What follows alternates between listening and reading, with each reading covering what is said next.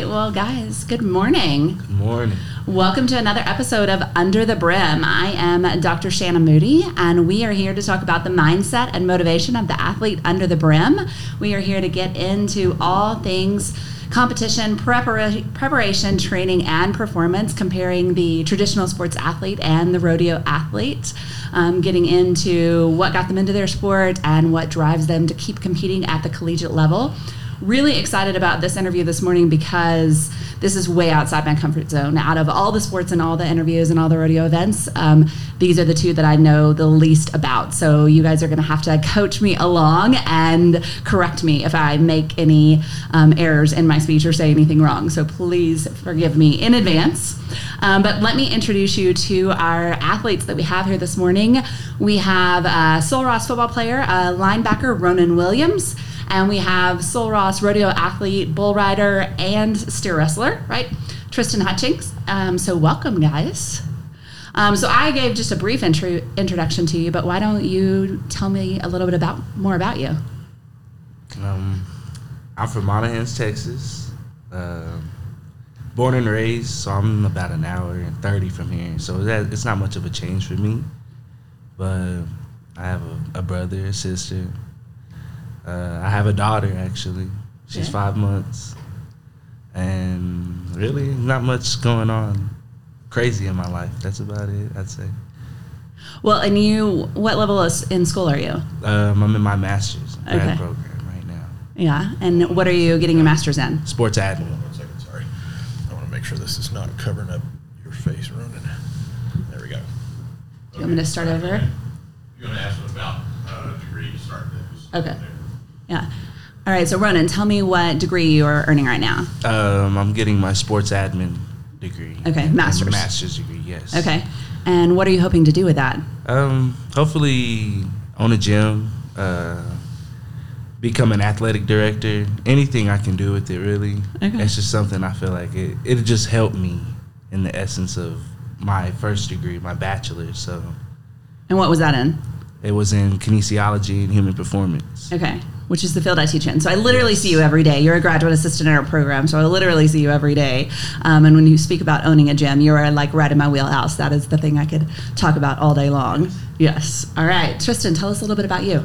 Um, I was raised in Blackfoot, Idaho. I live in Monteview, Idaho now. Okay. I went uh, four years to the high school finals, two years to the college finals. I actually, my first year I went to Odessa. I signed with CJ over there, and he ended up coming here. I did a year over there. Didn't love it, but didn't hate it. Come over here, started succeeding a little bit more. Now I got uh, one collegiate title, one reserve, and now I'm headed to the NFR this year, fifth in the world. So.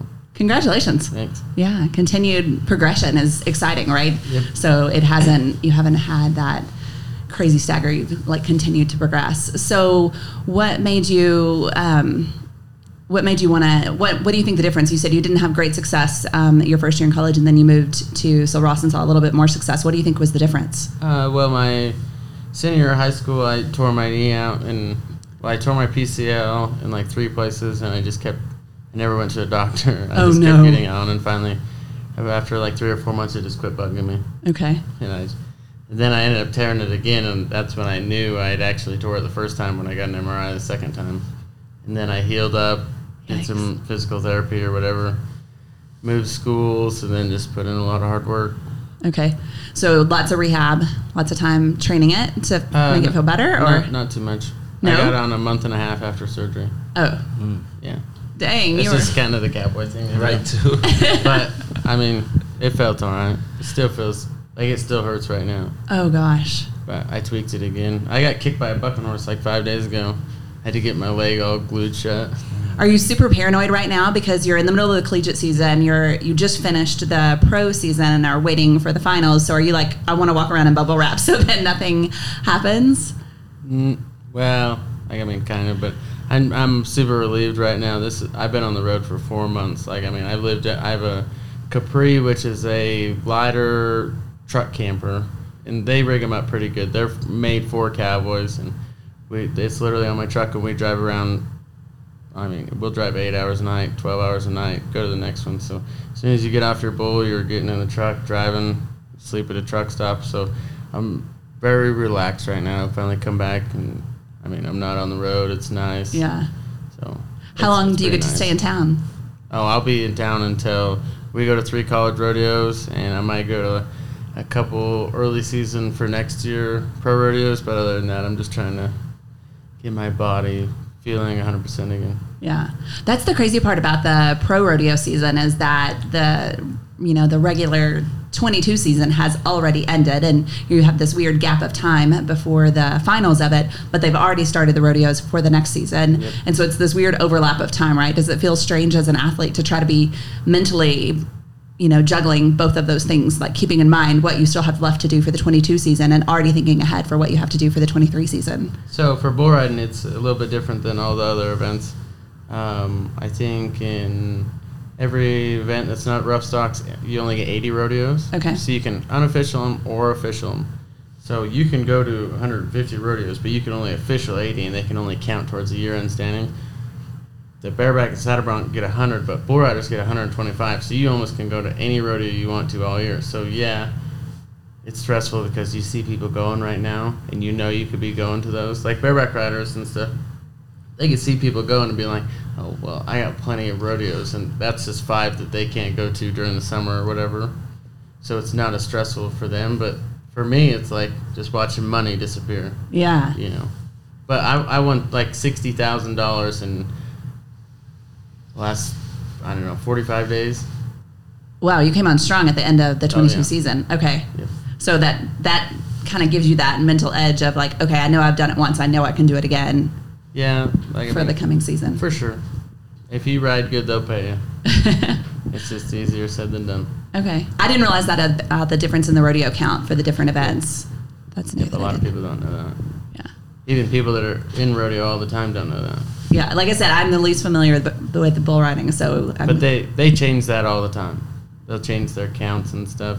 Just depends who's in the sport and who's heading their event because it's all in individual event. How many rodeos they want to count and what rodeos they want to count. is it hard to keep up with the rules and stay on top of Um, what's going on? No, because your event director will let you know. Okay. So, Ronin, from your perspective, um, I don't know how fami- how familiar are you with rodeo? Um, I mean, from where I'm from, I, it's something that I, I've been around a lot. Okay. I've been, I've watched my friends ride bulls. It's something I want to do myself. So, just is bucket list? bucket list for sure. Something Alright. I've always wanted to do is get on a bull. But as far as the rules and everything, I don't really know much. Um, but I know it's it's tough. I know that to do what they're doing is something that like not many people would even dare to do. Right. So like I, I have so much of respect for bull riders and the steer wrestlers and whatever else there is that they do because like you could still I say I want to ride a bull so much I can you can still put me in front of one I may just back out. You like- might change your mind. Yes, easily. but I as a, as familiar with it like. Yeah, I, I like watching it. You know, I like watching the movies about it. I think it's just a cool deal, a cool rush. I like the adrenaline it gets to it, even by watching movies. Like, what's that one movie? One of my favorites, the Eight Seconds movie. I I watched that growing up, and yeah, it's just that's all I am familiar wise with it. So It's cool to hear you say that because most of my movie references are, go way over the college kids' heads because they're too old now, right? So I'm, I'm glad that you've at least seen that, and I'm sure you probably get hear people talk about that all the time. Being a bull rider, do you hear people, Tristen? Do you hear people all the time that are like, "I want to ride a bull; it's on my bucket list"? Um, either they do or they don't. You know, Are people always like, "Hey, can you hook me up? I want to. I've always I want to ride one. Can you hook me up?" Most people are a lot more scared. they don't want to do it. I figured a lot of people would say it and but not actually like if you actually put them in the position, not actually do it, right? Yeah, like people that are actually at the rodeos and watch someone get their head stepped on or something, Mm. back out pretty fast. Pretty fast. You know. yeah, I'd have to put on a helmet, all of that. Like, there's no way I feel like I would get out of there safely. you got to jump up, right? Like you, as soon as you fall to the ground, just boom. Yeah, for sure. We got bullfighters and stuff, but it's it's Right. still your job at the end of the day to protect yourself. I'd Most of the time, dumb. it's getting off safely, right. and it seems hard to do. But when you when you get good at it, you just have to be patient. Once you make the eight second whistle, hey, I need to wait for a good opportunity to get off because most accidents either happen because you're not trying hard enough and you just bail and you end up in a bad position, or you're not patient on your get off. Well, and also being aware of your surroundings so that when you do come off, that you know whether you should jump up, you know, kind of where the bull is, so you know what's happening in your surroundings, where the bullfighters are. So, how aware are you? Like we're kind of jumping way ahead, but how aware are you when you come off of a bull of where the bull is, where the bullfighters are? Like, should you stand up? Should you run? Should you stay on the ground for a second? Like, how aware are you of what's going on? Um, so so if he was to get on one, or if he was to get on ten, let's say he got on ten in a row, he wouldn't remember any of them Wow. because you hold your breath most of the time and you black out. Right. Anyways, I it's just another day for me kind of deal. I Right. like I'd get on one every single day all summer long. So you, you I guess yeah, really learn your surroundings and stuff. You never know where your bullfighters are. You Okay. Just hope they're in a good spot. You can't see them. Their three bulls are spinning. If you're lucky, you know kind of where the fence is and stuff. But you kind of grasp it real fast when you're getting off where your surroundings are and stuff. I mean, you might be getting smashed up against the fence. You know, you never, you never know. But they they teach everybody the same. Once you hit the ground, you crawl. And when you when you get done crawling, you can run. But you got to be moving somewhere. If not, you're gonna get crunched. Got to remember. Yeah, my biology teacher used to tell us that um, every day in Africa, a cheetah wakes up and he better be running, and every day in Africa, a gazelle wakes up and he better be running. And you're either the gazelle getting chased or you're the cheetah chasing the gazelle, but, but every day you better be running, right? So that's interesting. So have you been riding bulls long enough that you feel like things sort of slow down for you? Like you said, he wouldn't remember probably because the first couple of times that he's done it because it's things are moving so fast he can't pay attention. He's probably holding his breath. He's got a lot of fear. So have you been riding long enough that you feel like it happens a little bit more in slow motion? Um, yeah, I and it just depends what bull you're getting on. Like, I mean, there's completely different calibers. Like, I got on a pretty nice bull at the college rodeo, and it was just nice practice. But then you get on one that's trying to yank your arm off, and you know, it seems it seems like it's taking forever to get to the whistle. You know, but sometimes it's like you're just having fun, enjoying yourself, and it's just you're not thinking about time at all. Yeah. So I want to come back to you, Ron, because he was talking about, we were talking about him competing in the collegiate season and the pro rodeo season at the same time. So that isn't possible for an NCAA athlete. You are strictly competing in a college season and you're not competing at any other level. There's no, like, can y'all even play intramural sports? Like, could you play, go play flag football for intramurals? No, uh, if we did that, we'd be in big trouble. I mean, I think it's something we could do as a as a team, but that just puts us in jeopardy for what we have going on right now. So, Right. Because if you get hurt playing intramurals, that your coach is not going Right. Stand for that, not right? at all. Yeah, There- we'll be in big trouble. I one time was playing basketball before season and rolled my ankle a few years ago and sprained it, and I was in big trouble. He cut all access to the rec gym off. like there was no way we were going back in there for a while. So different coach than we have now. Yes, definitely. Yeah. But can you imagine trying to compete at two different levels in the same season? oh, that's. I mean, kinda think about the toll that your body is taking now Right. and just what you're doing. So can you imagine No. what that would be like? Nah, especially this year. The older I'm getting, I'm hurting every after every game. I'm really tired of it. We got about four more games left, so I'm like telling myself, your body just got to go with it. Four more games, like you're gonna get through it. But at the end of the day, football, man. As long as I've been playing it, this year, I've never hurt so bad. It's crazy. Like my body is just going through it. Do you think it's the age, the amount of time that you've been playing, or that you're competing against people who are hitting harder? What I say is my attitude towards it now. oh, okay. I've so it's the mindset. The mindset. I I kind of I was playing the game. I'm a linebacker, so I obviously got to tackle. So it's kind of more of like the before I would usually I'd get in there, I'd get I'd get I'd make a tackle, but this year I'm, I, I kind of get in this mode where it's like it's my last year. Like after this, I'll never play the game of football again. So it's kind of like sacrifice. Like I'm just throwing myself. Like if I can get there, I'm gonna get there. I'm gonna do all I can to sacrifice my body for my teammates. You know, because I'm never gonna get it again. So why live with no? Why live with the regret of not? And the fact of the matter is that I came here this last year. I probably wasn't even gonna play this last year. I came up. I came back to really GA, and I'm just sitting here. And I knew I had my last year left, but You had one year of eligibility. I guess one Okay. year, and I'm sitting here and I'm just kind of like, what do I do? And then I was like, I couldn't coach them knowing I could play, so I allowed myself to really just, you know what, you're gonna do it, do it, but you better leave it all out there for your last time. So Leave it all on the field for your last season. Okay. So you talked about your body and being old. How old are you? I'm 23. Okay, I just tw- turned 23 in August. Yes, August 14th. Just turned 23. So, I mean, I'm a young 23, I'd say, but everyone calls me old man. I, I get, I walk around the our field and everything, old man rose, something. They say something funny about me being. I think old. it's the way you carry yourself for sure. Yeah. How old are you, Tristen? 22, turned 23. So how do you how old do you feel in relation to your sport? Uh, I'm not very old. No. I would Okay. I was listening to another bull rider, another pro, talking about that he's 27 and he's old for the game. So, what do you ex- see as you know? Ronin was talking about this being his last season. Do you have kind of a, a number in mind of what your life expectancy in bull riding will be, I like an don't- I- age? I, really don't think that's something that I can decide. okay. I didn't know if you had a goal. No, I think the road decides that for you. Right. I mean, if I was to get on tomorrow and broke both my legs, it'd probably take a little time off, you Mm. know. Yeah. But I don't know. Do, do it as long as I can do it successfully. Yeah. And, and make a living doing it. I just tease everybody because I have really good genetics in my family and I aspire to live past 100 and most people don't ever want to live that long. And my great grandmother was like fully self-sufficient past 100 she lived at home by herself and no home health care or anything like that. So that's why i believe that i can be that old. But then like i go to the gym and i'm like oh god the deadlift in my back hurts. I'm gonna die you know? So i was cracking up laughing at myself. I was like at the gym this morning doing the workout and i was like my body hurts so bad just from doing a workout. And i'm about to go interview a bull rider and a lineman and a linebacker and i'm like I can't even imagine the toll that their body takes. And I know for sure that I am not cut out to do what they do and that, that there's no way that my body could hold up to it. So I didn't know if you had kind of an age in mind or a goal in mind of what you were trying to, how long you wanted to do this or like how hard you wanted to push yourselves.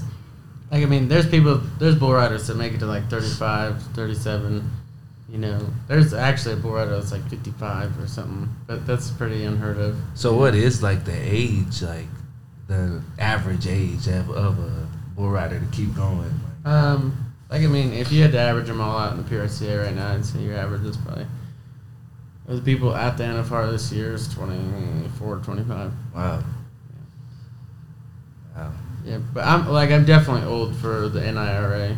For the college association. Definitely, you know. Well, like I mean, there's definitely people in master programs and stuff that are a little bit older than me, Yeah. but So how many years have you been competing in, how many years of eligibility have you used at the collegiate level? five. Five. Okay. So do you plan on in in, in the collegiate level at college? You have at rodeo you have six years of eligibility. So will you stay for a sixth? Four, No, you have six. four. You have four. The only reason I got another year is because of COVID. Mm. And if I started a master's program, then I could get another year.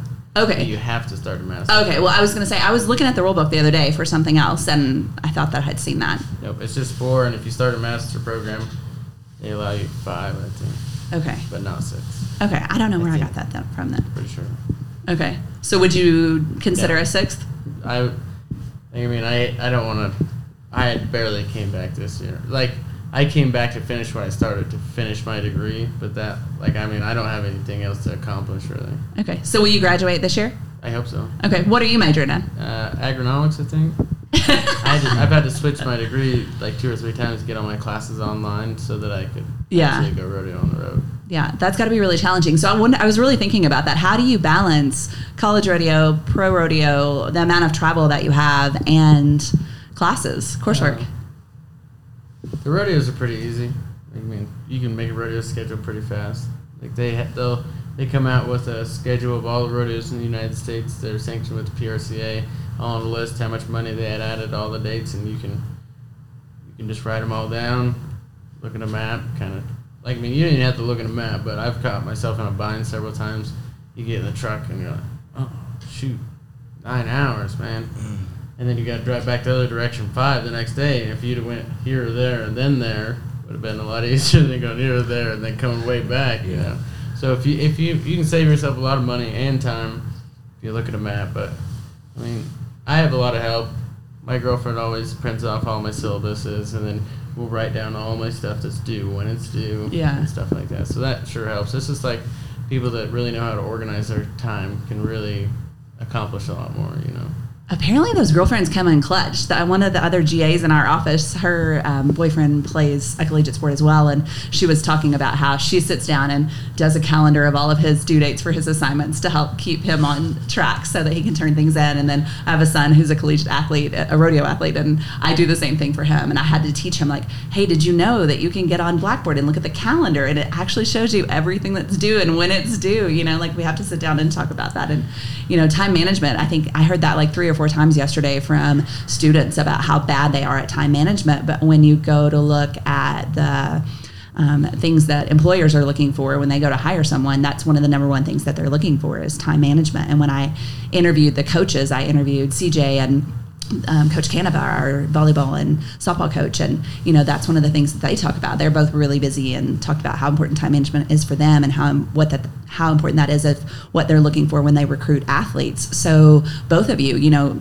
Brandon, you're playing collegiate sport, you're a graduate assistant, you're taking online classes, and you have a baby. You're Tristen, you're competing at two different levels and you're taking online classes. You're in a state that's not where you actually are from and live, so you have family far away. So how do you both balance it all and how do you manage the time and like what are your priorities right now? Like you're in season, you're in kind of a unique position of being mid-season for college, but or you know, early season for college, but you know, in that unique position that we talked about for the pro season. So what are you doing to balance time management and you know, what are your priorities right now?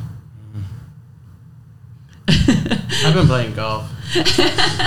Keep your head clear. Yeah. Yeah, good for your body too. I mean, Yeah. I've just been trying to do some things I enjoy. I've been on the road for four or five months. I ain't got to do much of that stuff. We'll go play golf on the road and stuff, but it's it's not the same when you gotta like hurry up and go play or something. Sometimes we get lucky and we can. So there's the Extreme Bulls and the PRCA, but it's all sanctioned. All the money counts the same. Well, they'll put an Extreme Bulls on the day before the rodeo, so we can enter the Extreme Bulls and the rodeo. So we'll Okay. be in the same spot for two days. So we get to all. There's 40 bull riders, and we're all friends, so we all just get to go hang out together and kind of have fun. And that's that's the funnest part about rodeo is when we get to go to a rodeo that's two or three days long, or an Extreme Bulls and a rodeo, because we're not driving, driving, driving. We get Stay in to hang spot. out, you know, drink beer, whatever you're gonna do. Uh, sit around a campfire, play golf. You know, some of the guys play video video games a bunch. I'm not a video game player, but people got motorhomes. Like I mean, the rigs that show up to this to the rodeos are hundreds, two hundred thousand dollar rigs. You know, unreal. and a lot of people don't make that much money rodeoing, but they have that good of sponsors, or they come from uh, people that are from a lot of money. You know, they just show up with these amazing rigs. They'll be playing video games, hanging out in there. But it's it's fun. That's that's when you get to, I guess, relax a little bit, have fun, smile, hang out. That's Yeah. the fun part. So that's what I'm trying to do. I'm really all year I thought about if I make the NFR, if I make the NFR, I'm gonna I'm gonna go down there and kick butt. I'm gonna kick butt. I'm gonna have workout scheduled. I've been limping for like the last two weeks. Like my leg hurts so bad, my knee hurts. I went and got scheduled for an MRI Oh, yesterday. So just waiting for my leg to quit swelling up, and then I can get back to my work hard deal. Because there's so with me Hey, come forward just a with, with with me the one thing the one thing that I guess I level with myself about is if if I put in this amount of work and fail, I'm fine with it. You know, that's that is me. If I if I go set all these goals and I accomplish every single one of them, and I go to the NFR and get my ass kicked, I'm fine with it. I did the work, you know, and that helps me mentally, helps me a bunch physically, but it's bull riding's ninety percent mental. mm-hmm. You know, it's if you think you should be there, or if you think you put in the work, you're fine. So that's I'm just waiting to feel good enough to start working out and achieving my goals. Because I mean, you only have to put in two hours of hard work or one hour or whatever you want to do. Like you can go golf, do whatever you want all day, as long as you go put in the work for two hours or whatever. Go earn that day. You know, Mm-hmm. I'm a I'm a very hard work create success kind of person. Like I mean, that's just if I get my ass kicked, I do not work hard enough. That's what it boils down to. I do not make any excuses. I did not work hard enough. It sounds like for the young age that you are, that you've achieved a pretty healthy mindset. And I, you know, I try not to use the word balanced too much, but you, it sounds like you have kind of found this not the, not balance, but like ebb and flow of, You know, like I work hard, but I'm also going to enjoy life and I'm going to take the wins and I'm going to take the losses and I'm going to own all of it. So that's really impressive for somebody, again, at your age. And I think that that just lends itself to how you've been able to achieve the success that you have. So kudos on that. Like I'm really blown away and impressed by that approach right now. That was a, really awesome. Where are you at, Ronin? How you balancing it all right now? I'm balancing it the best I can balance it. I'd say. Uh, Maybe managing I mean, it is a man- better word. Yeah, I mean, like I said with the season, like I've never treated a football season like this, and What was your crazy. approach in the past? Because you said, okay, this is my senior season. I'm going to lay it all on the line. I'm going to leave it all on the field. I'm going to go as hard as I can go. So, what was your approach in the past? I mean, my approach freshman year, I came in and I, I was just trying to make my spot. I, I did that, and then I don't know, just things going on around me in the outside world kind of just pulled me away from the game. Okay. And I never really, I, I lost my focus, and actually I lost the love for football. That's when I, I quit and I went to UTPB for a semester. Okay, I didn't realize that. and then I was going to, I was trying to be a nurse. I, I thought that's what I wanted to do. Blah blah blah. My mom was wanted to be a nurse, and I was kind of trying to live through her, but I never found my purpose in things yet. And after that, I went through a lot, and I actually I would talk about this, but I came back and I ended up going through a miscarriage, and then through that I. Uh, I, I was at COVID year 2020, and that was probably the worst year of my life, Okay. easily. And then fall came, my fall semester came, and I didn't come back to school. I just stayed home and worked. But through that time, I got well with my faith, and I realized a lot of things that I didn't know and I should have known. And I, I grew up going to church and all that, and I didn't know any of that.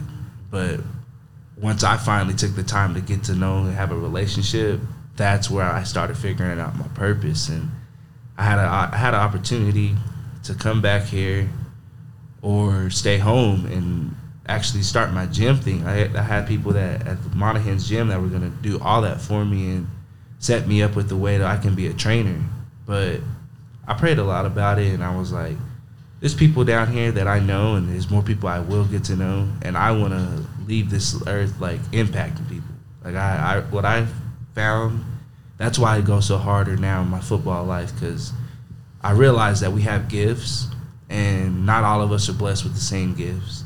Therefore, we should be able to, you know, refine our gifts to the best of our abilities and be able to touch people, impact people through our gifts. And that's kind of why I came back here and decided to put to the side the whole money, the job thing, because I'm not a big man on like the the the awards and all that. Like like I say, it, it all tarnishes. I love them. I mean, I've gotten them in my life, and yeah, obviously it gives you a good feeling. But ten years from now, what am I gonna do with it? Like I'm gonna be old and beat down, something something's going on with me, and I'm just like what really would make me happy is being able to grasp some people. Like if I can somewhat plant a seed in your heart and you can somewhat like find your way in faith, not because of me. I don't ever take that credit. I just do my job. I plant the seed and God does the rest. And through that, I that's all I care for in this sense of where I'm at right now, especially being so older.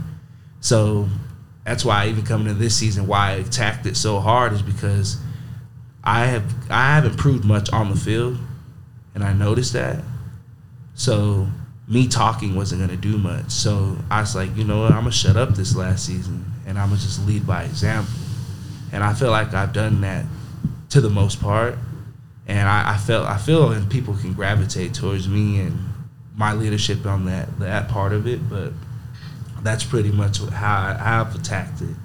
Okay, you said so much right there that I want to dive into. So, number one, um, your actions are speaking this semester. So, definitely it must be paying off because this week it just came out that you are leading tackles for NCAA D3, all of D3, right, in the country. Yes, Pretty impressive. yes. And when I asked you about it yesterday, it was sort of like don't talk about it. Like, Right. don't even bring it up. And kind of that thing that you just said, like, I don't want to talk about it. I want to be about it, right? Right. So let my actions speak. Don't let my words. Yes, because technically I still haven't done anything. Like I've been getting called All American already. I'm like, I have none of that under my belt. Don't call me that until it happens. We got four more, five more, four more games left, and I'm like, I, I still am not done. Anything could happen. Like even right now, I'm nursing an injury that could easily hold me out next week. At last game, I was playing on, I played on a strained hamstring, and obviously adrenaline goes. You can do that during during the moment, but after that, man, that pain you feel is just it's awful all the time, and So- that's what I'm going through right now. So So y'all are in really similar situations. Both of you dealing with a little bit of pain. Both of you in your final collegiate season. Both of you like pushing through that adrenaline to get to get that moment. yes, um, and trying to let your actions speak. So that's really interesting. You also mentioned that in there um, during one part of the your collegiate season or your collegiate career that you kind of lost your love of the sport a little bit. Have you ever experienced that? No, there's never been a time. Um, I guess when I got hurt, I got on like 29 bulls in a row. I didn't ride a single one. Oh So wow! It was tough to love the game then, but I was also hurt, so I knew I was hurt. It was stupid. The, the best thing I could have done was to heal up. I wasn't in a PRCA season. I didn't have any end season stuff in mind. I should have just healed up. It was dumb, but I wanted to be on the road. I wanted to be with my friends. But I mean, my freshman year, I got my butt kicked in Odessa. I come here, had to sit out three rodeos because of the transfer penalty. I went to Texas Tech. I won two saddles, three buckles, a horse trailer. Oh, and dang. Then, um, That's a fun rodeo, right? That one's coming up, so that's Yeah. a fun rodeo. Are you looking forward to that one this year? yeah, I won the trailer again last year. So I've won like twenty something thousand dollars worth of stuff out of that one rodeo. So it, it's a good rodeo. It's awesome to be able to compete for stuff like that. And no other region in the in the world has uh, prizes and stuff like that. Just at a normal, well, three day rodeo, you know. But I finally found success in that, and then I can't remember. That would have been 2018, 2019, the year of COVID, I think, right? Yeah. 19, 20. around Yeah. Yeah, yeah. So then, then we went. I had only had two, three rodeos. We went to Odessa, and then I was fourth, and I take the top three. Anyways, I was fourth after three rodeos out of up, but I only there were six rodeos, but I only got to go to three, and so then we all went home. I went and calved some cows out, sat up there. My dad was still in Arizona. Sat at his house because we had a we had a guy working for us, but he was uh, polygamous. I don't. Anyways, his dad didn't really like him working for us. Anyway, so he wasn't doing a very good job. Not, not that he wasn't a bad, he was a bad person, but he wasn't. He was like coming and feeding our cows like at 12, 12 o'clock at night because he didn't want his dad knowing he was working for us because his dad didn't like it. You know, what a random situation. Several wives. and so It's there. it's a little weird deal. But, anyways, so I w- went up there all by myself. My mom lived like two hours away. My dad was, I don't know, 12 hours away in Arizona. Went calve some cows out. Come back down here. I didn't win the trailer that year, but then I think that was the year I won the college title. And I, so then I just kept still stepping up, you know. the last year I won the trailer again. Went to, I kind of had a crazy week, so I made it in the steer wrestling and the bull riding to the college finals. So I had to compete. You had to compete in two slacks and a perf in the uh, in both events basically. But the slack and the bull riding, one of them's like this matinee kind of. They dress it up as bulls, broncs, and breakaway or something. You know, so I had to compete Sunday in the bull riding, and then Monday twice in the in the broncs or the Bulls and the steer wrestling, and then Tuesday in the steer wrestling and the Bulls, and then steer wrestling the next day. Well, then the next day after that, I actually had to fly to Reno. There was a sixty-five thousand added Extreme Bulls, and so I had to.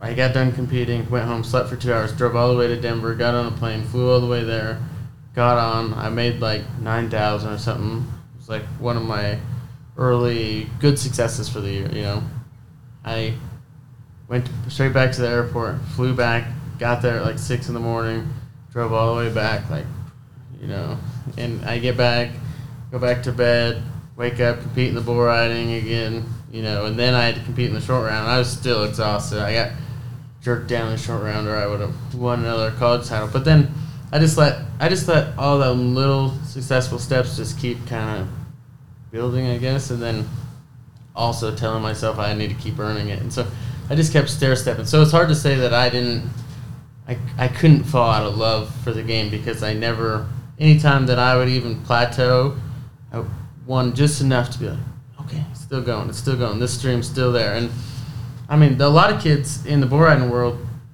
they succeed at 18, 19 years old. Well, I wasn't, I was kind of successful in high school, but then I kind of, you know, went downhill a little bit and then I kind of stair stepped up, stair stepped up. So now I'm where I'm making my first NFR. And, I mean, if you make the NFR at all, it's it's a good deal. But I, like you watch the really really successful people, they make it 18 when they're 18, 19, 20. You know, Sage Kimzey hasn't missed one besides this year, ever. You know, he's a seven-time world champ. So I feel like I'm behind the game to be an all-time great. But do I still like feel like I'm accomplishing a lot? Most definitely. I I think about it as I showed kids that they can still go to school and have a good PRCA career. Because if I would have went in or not went to school my freshman year and rode the way I was doing, I would have lost all my money, went home, hated bull riding.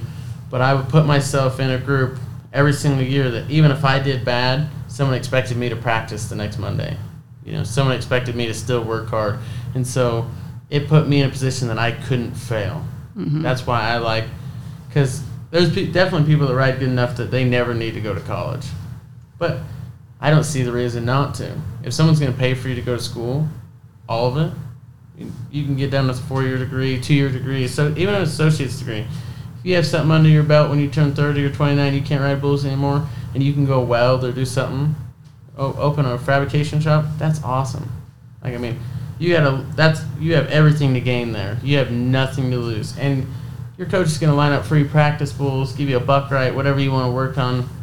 He's going to give you the equipment you need to go provide for your dream, and expect you to do it and be on your ass about it. It's nothing better. It's like a cup. You know, there's nothing better than someone coaching you when you when you fall down or slack a little bit. They're there picking you up. I'm so excited to hear you say that because my son and I have this debate all the time because he's a calf roper and team roper. And I actually, even being a college professor, tried to persuade him not to go to college and to go straight to the PRCA because he has zero interest in school.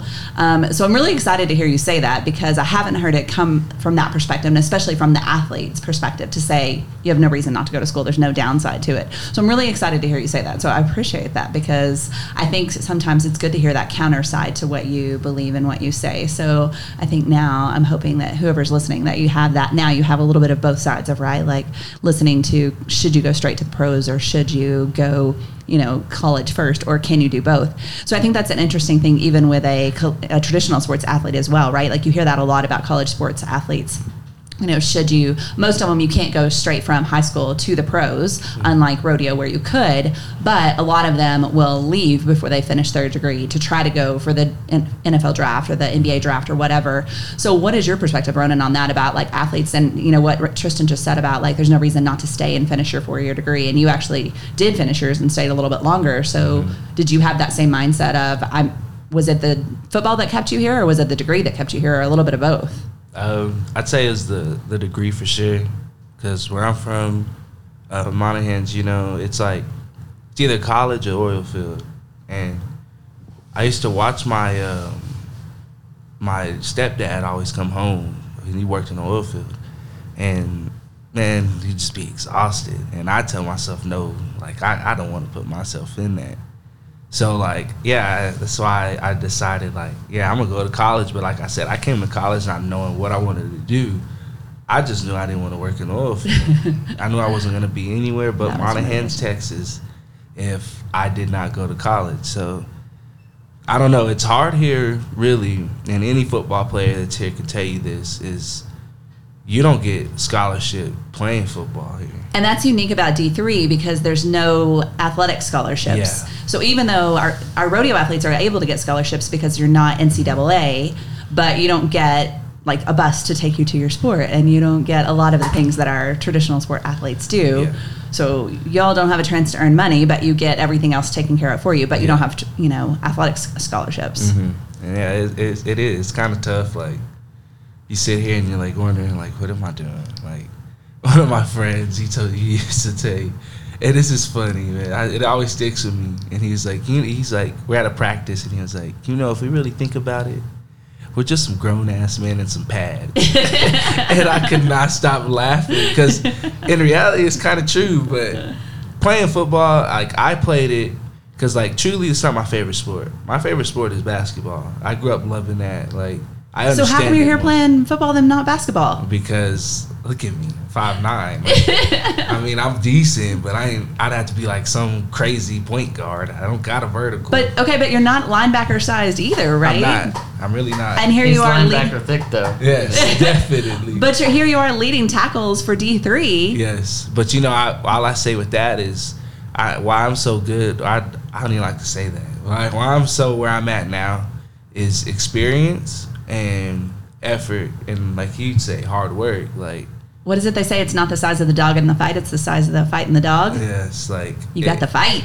I've always at the time I've, I've been an underdog. Like the Monahans, that's where I was. Like I was even counted out then when certain aspects of it, and I love that. Like you say I'm an underdog, please. Like, Yeah, tell I'll me. show you why I am better than what you say I am, and that's how I kind of take this mindset in this year because I don't feel respected by the conference, and I thought that Ooh. I should have gotten a lot of You hear that, conference? I got a lot of like.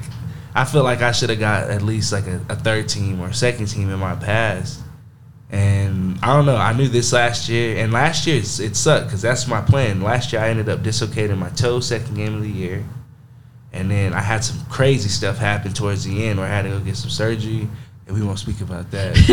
it was crazy though, but Okay, so what conference is Sul Ross in? we are what is it? Uh, ASC. Okay, watch out. He's coming for you. Ronin Williams coming for you. And what region is Sul Ross in for rodeo? Southwest. All right, watch out, people. We're coming for you. So you've both talked a little bit about injuries. So we talked about your size for being the position that you play. Do you play offense or defense? Defense. Okay. And then how do you compare size wise? I mean, you were talking about his size. You're not, You've got some muscle on you too. so too big. How do you, I was going to say, how do you compare to most bull riders? They're about forty to thirty pounds lighter than me. So last last year, uh, Billy Ray did a little deal. I think Billy Ray. Laxton, the athletic trainer? or Yeah, yeah. pr- uh, Jack the professor? No, no, no. Definitely the athletic trainer. Training. Okay. He did this deal, you know, compared all my muscles to my hurt knee to my good knee, my hurt shoulder, my good shoulder, blah, blah, blah. And I got on the scale and it was, I don't even remember, but it was 83, 84 kilograms or something. And I, I said, hey, what is that? He's like, is it like 183, 185? I said, no, it's not. that is.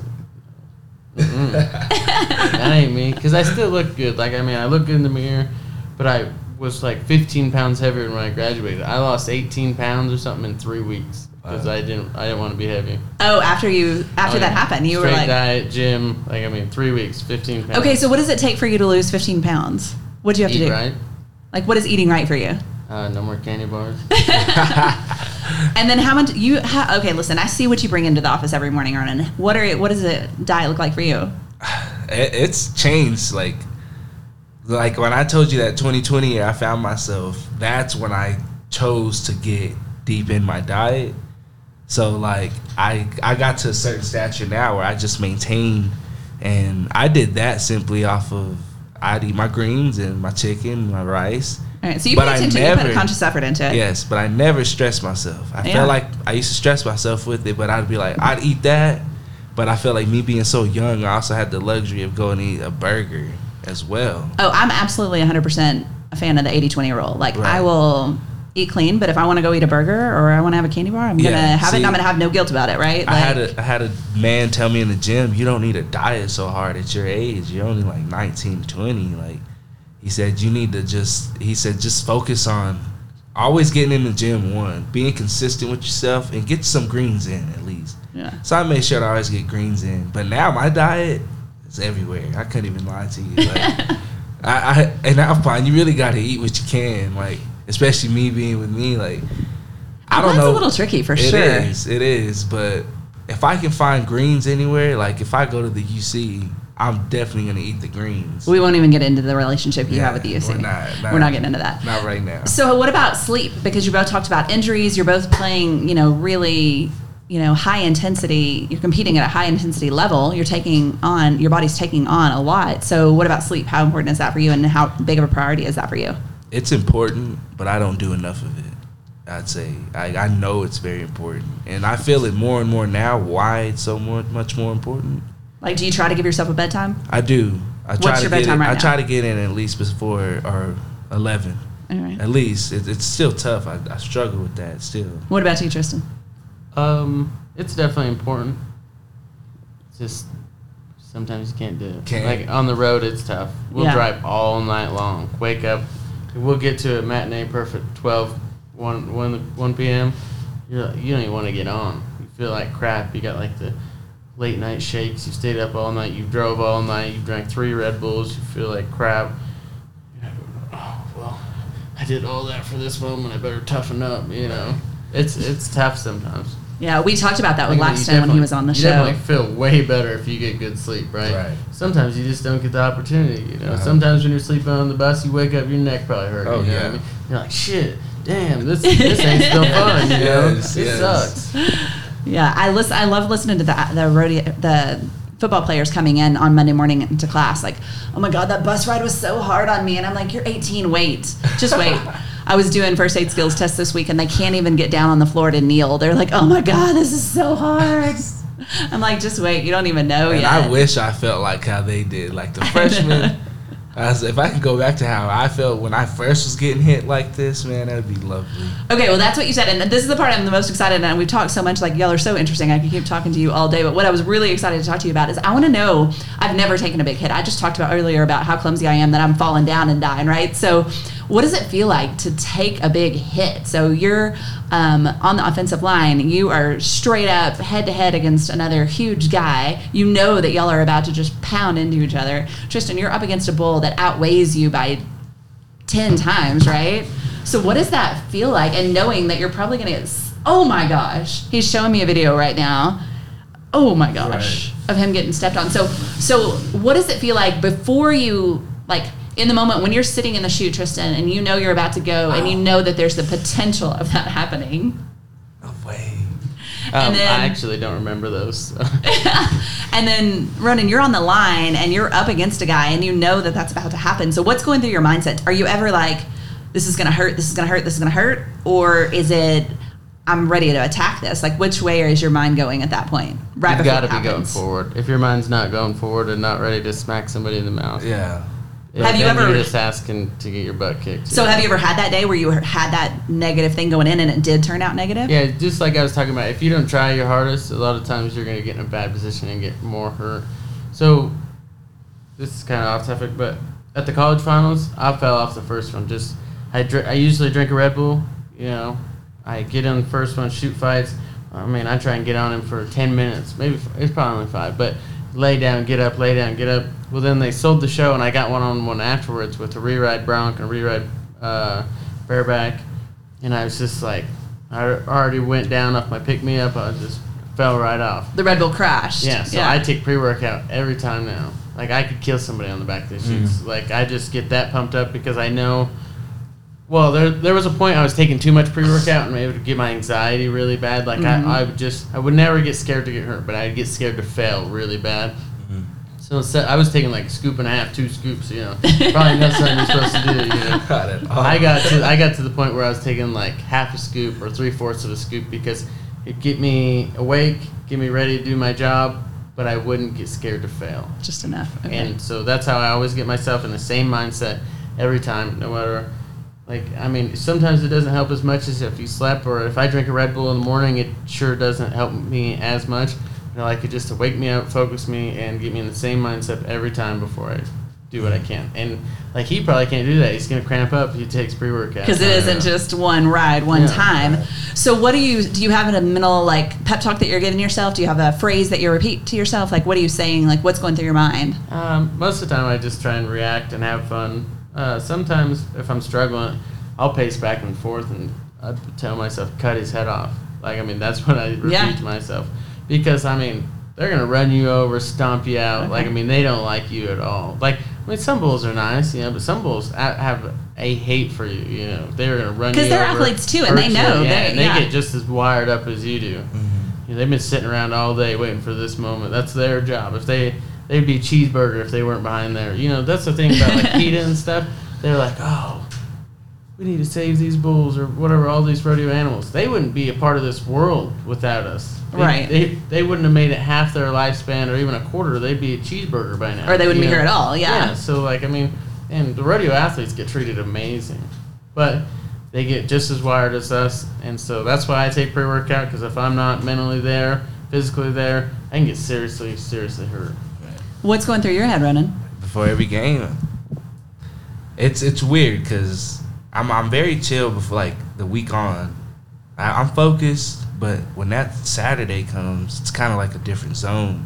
But you have to because if you're going in there, me like I'm I'm a linebacker, so therefore I'm the guy that has to do the most tackling. Like eh, I'm in Yeah. there for real. So Smash mouth yes, football. got it. It's smash mouth every time. And Are you a big football come in- fan? Uh, I played in high school. I love football. It's awesome. Mhm. Ain't nothing better than hitting somebody. literally. And if you don't come in with that mindset, like you'll you'll catch yourself being tiptoey around a tackle, and it it messes you up. You can't hesitate, and that's why I've been so decent this year. Is because I tell myself, once you commit to wanting to go tackle the, tackle him, go, just go. There's no second guessing, because that split second you second guess, he sees you, and these dudes are faster than me offensively. These receivers, we just played a, a receiver from Hardin Simmons, did a little shimmy in like 0.2 seconds, was gone, and I'm just like, I can't compete with that speed. That A ain't me. shimmy. So I'm like, you commit, you commit, and you got to keep your mind in it. Like, just tell yourself. But like, what I do, literally, most majority of my plays is I really meditate with myself. I do, and like I say, I'm a very spiritual guy. I, I keep my faith, so I talk to him. Like, I should really say, like, be with me. I'm with you. Like, let's just do this. Because I notice when I don't do that, I hesitate. It's weird. If I, I I've learned to really put my my trust in what he's got going for me. Like I'm here for a reason. Like don't fold now. He Yeah. might, he's like you put in the work to be put in this position. Now you got to do that part. He's like I've given you the abilities for that, like, a gift for that. Now you do the rest. No fear, no hesitation. Yes. You hesitate, it hurts a hell of a lot more. Oh I'll tell you yes, that no much, dude. doubt about it. I took a hit, TLU, and I hesitated. Just a simple hesitation, stopped my feet, kept going a little bit. Boom, ran into one of my own teammates, Ugh. And it actually ringed my head up bad. And I was on the ground. I didn't get out the game. They tried to take me out. I said no, but it was scary because I it was blurry. It really got blurry to me, and Do you think you had a concussion? no, I didn't. Oh wait, sorry, It we're not allowed just- to say that.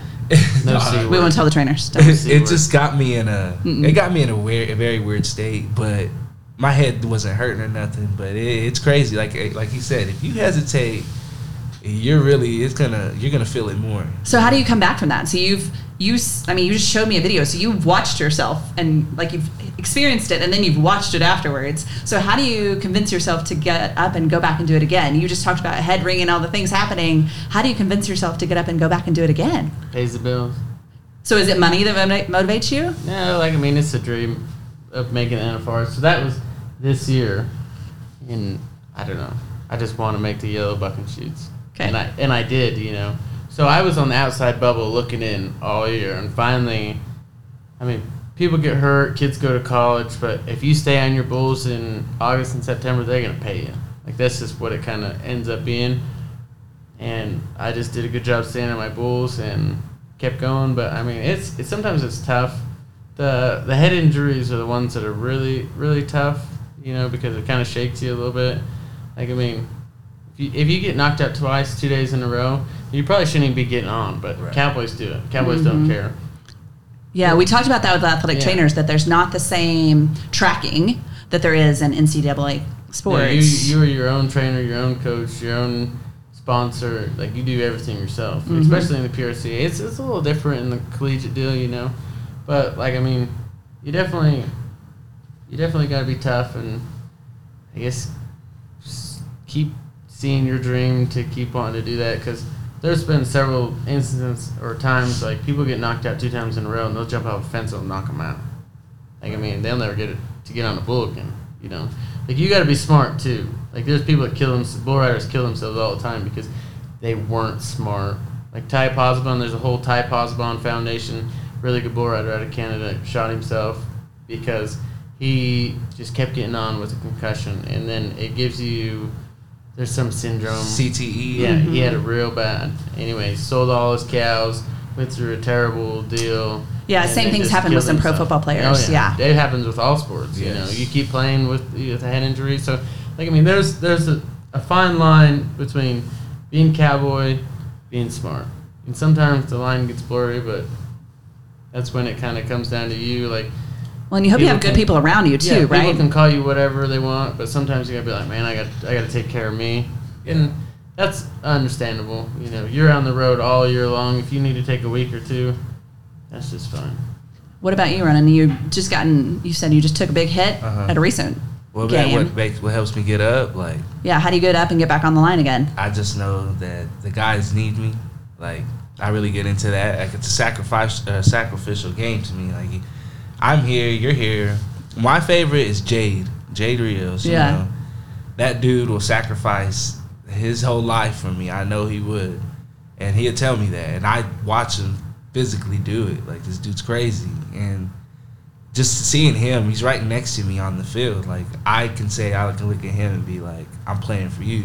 I feel like when you have people you're playing for, it really motivates you to keep going. Like, So it sounds like that dynamic is really important. You talked about your team, and then you talked about even just the bull riders getting together and, and really enjoying each other. And you liked it when y'all had a couple of rodeos back to back where y'all could stay and hang out. So it sounds like that's really cool.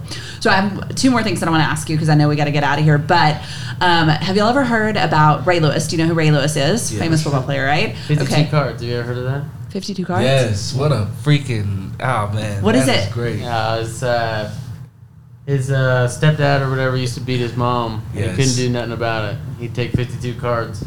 He'd flip one, it'd say nine. He'd do nine push-ups. He'd flip another one, it'd say five. And that's what he did until he was five. All 52. He's- It's like the Yeah. jokers, like the the Jokers aces. were 50s or something. Yes. Oh, Aces okay. were 20. It's That's such what a- he- okay. It's a speech. You got. That was how he it. coped. Okay, I'm gonna look it up. Okay, he did it until he's big enough to kick his stepdad's ass. that's awesome. I'm gonna have to go look that up. Okay, and then you've heard of Bushwhacker. yep. Okay, do you know who Bushwhacker is? No, never heard of Bush. He's just he's just a we're talking about the bull, right? Yeah. Yeah, he's a world champion buck bull. Only got rode like I don't know once, I think. Yeah. Why just like- once? He was just that bad. He was just bucked that hard. Yeah. What? I never did I the same see. thing twice, you know. So Just a they- legendary bull. there was kind of this thing going around um, for a while, like who hit harder, Bushwhacker or Ray Lewis? Who do you think? Like, what, what's your who's your money on? Bushwhacker. What? Well, they actually did a study. I was reading, so I kind of googled it bef- last night just to look. But so they said that Ray Lewis, they compared, you know, like the what's the thing called that the police like pound down the door with, like whatever that big Oh, thing is. battery ram. Yeah, like the battering ram. So they compared how hard a battering ram could hit a door and how hard Ray Lewis could hit a door. And Ray Lewis could hit the door twice as hard as the battering ram could. And that it was enough to like literally crush bones. And the only reason that he didn't crush bones was because of pads, football pads, and that the football pads were able to absorb enough impact to protect the bones. Literally, if it wasn't for the football pads, that he would be crushing people's bones. So it just gave me such perspective about the sports that you compete in and how hard you're literally getting hit and how aggressive the competitors that you're facing are. So thinking about that, like knowing you could potentially ride a bull as challenging as Bushwhacker and you could go up against somebody as challenging as Ray Lewis, would you trade e- places with each other? Would you get on the line against Ray Lewis? Would you get in the chutes on Bushwhacker? Like what would you do? I say I would get in the bull, I, but that's bushwhacker. Like I ain't even. This dude's crazy apparently. I would never let Ray Lewis smack me. That guy is ginormous. Ginormous. I mean, but you're saying that, but you literally get in a chute with an animal that is 10 times your size. which like, is crazy. But I've trained for the moment, you know. And I played football, but I mean, just like he said, uh, for basketball, or if he wanted a D one scholarship, or if he wanted to play in the NFL, you've got to be hundred percent the right body type. That's the one Mm-hmm. thing that's, and I guess it's tough about uh, bull riding too. If I was twenty more pounds, I couldn't ride bulls. Like Okay. I mean, some dreams are just derived from how you are built and how God put you on this earth, right? Right. You know what I mean? So you got to take what you can, run with it. Would I get hit by Ray Lewis? No, he's twice my size. Would I go up against him? No, like that's crazy, you know. But I'm the size to go conquer my dreams, and he's the size to go conquer his dreams. So I think at a certain point you got to realize that, and and that's what you're allowed to do, you know. So you So- would ride Bushwhacker though. I definitely get on him. I don't know if I could succeed. Right, Would you right, knock right. Ray Lewis on on his ass? Probably God, not. You know what I mean? Would you Man. definitely try? You're damn right. I you would know? try, no doubt. If you had the opportunity, would you go head to head with him? Yes, man, I'd, I'd talk about that forever. and if I somewhat succeed, he doesn't put me on my ass, man. I'm talking about that. I'm gonna tell my my kids, hey, his I'm with head to head. grandkids, yeah. Yes, I'm with He'd head to be head able with Ray that. Lewis, probably the best linebacker in pro football history. Like that'd be something to talk about forever. That'd be fun. All right. Well, you both have a lot left in your seasons, a lot to look forward to. Um, what are you looking forward to the most? What's what's like what are what it's what's your mindset right now? Where you're at in your collegiate seasons? I mean, he is to just finish. Uh, like I said, this is it, and to soak it all in at that. Like this is really all, unless some crazy stuff happens, like CFL ball or something, which I highly doubt I'd even do. But Are you even considering it at all? Arena league, anything? I mean, it, it floats, but and I, I have my daughter now. I kind of want to just get to her, and I want to do all that. So, but I right now it's just finishing, like soaking it all in. I know it's it's a more emotional this year. Like this is actually it. Like no more football, so that's probably my biggest mindset is finishing and making sure that I'm leaving on the right note with these guys that I'm with. So. Is there a challenge, a little battle in your head about like the stuff that we were talking about about your tackle record right now versus your team record? Like, Uh-huh. are you trying to like just block out all the talk about your personal record and focus on the team? Yeah, because I mean, my last year, we my first year here, we went five and five, and after that, we weren't really winning anything. Like I went one and nine, two and eight. Like football here is not football. Like I want to be part of some some type of change, you know. And even if we went out now, we can be six and four, and that's something that I really trying to focus on. Like my my, I feel like the tackle the tackles will come with it. Like I have to get out there and tackle regardless. Like or I'm not doing my job. Don't play me. So yeah, I feel like me focusing and shooting more for the record, the win record, is everything else will come with it. So They run hand in hand for sure. Yes. You go out and get the tackles, you win the games. right. What about you? You're in your collegiate season, but you're also in your pro season. So how are you balancing that? Like trying to keep your mindset straight about what's that and where you at with those two? It'd be really tough for me to say that uh, I'm not thinking all about the NFR, but like I mean, I definitely have my three college rodeos, but the the deal with those, like I really enjoy going to college rodeos. I've a lot of the kids that are there I've rodeoed with for like two years, three years, kids from Idaho that I grew up with. So so the the best thing for me to do is go enjoy myself and have fun, and I usually win a lot more when I'm having fun. I mean, Don't we there all, was, right? There was definitely a period in my life where I could win at the college level, but I couldn't win at the pro level because I was confident, had fun, and a smile on my face at the college level. And until I finally got to the people at the pro level, got there with a smile on my face and enjoyed, wasn't tiptoeing around or walking on eggshells because these guys are the best in the world or whatever. When I get comfortable and realized I could ride with them, I did a lot better. So I'm just gonna go have fun, and I mean the cards will always fall where they want to. All right. Any quote that you live by or best piece of advice that you've ever been given for your sport? Work hard. Is that what CJ uh, tells you? Yeah. No. Respect is earned, not given. I love that one. That Okay. one sticks with me even now with what I got going on. So Okay. All right. Well, thank you so much for your time today. I've been asking everybody, do you love to win more or do you hate to lose more? hate to lose more. Mm, like I mean, fall, falling off. So if if you, I don't know, in his sport there's 40 guys on each sideline. On mine there's 40 guys, but there's one winner. Right. There's not 40 winners and 40 losers. So I mean, it sucks to lose, but definitely the wins are definitely a lot more memorable, you know, and are fun. But I don't like I don't like to lose either. But if I go do my job and I end up second or third, or sometimes you just don't have the bull power. I don't consider that a loss, I guess. So yeah, I, I hate getting bucked off for sure. But if I go ride my bull and take care of my job, I'm not going to be too mad. If you if you go lose a game, but I mean you have the best game of your career, you're to be, oh shoot, we lost. But at the end of the day, you'll be like, I played and did the best I could. Right. You know. So Definitely. I mean, it's it. The question's not black or white to me. Okay. You know what I mean? But Yeah. I definitely don't like getting bucked off. But if I do my job, I'm, I can sleep well that night. You know. Awesome. Well, I have so many more questions that I could ask you, but I want to be mindful of everybody's time, and I'm so excited about being able to get down and sit down and be able to get here and sit down and pick your brain. So thank you so much for the time that you did give and the answers that you gave. This was a really fascinating conversation. Yeah. Thanks so much. Thank you. Anytime. Yeah. Yes.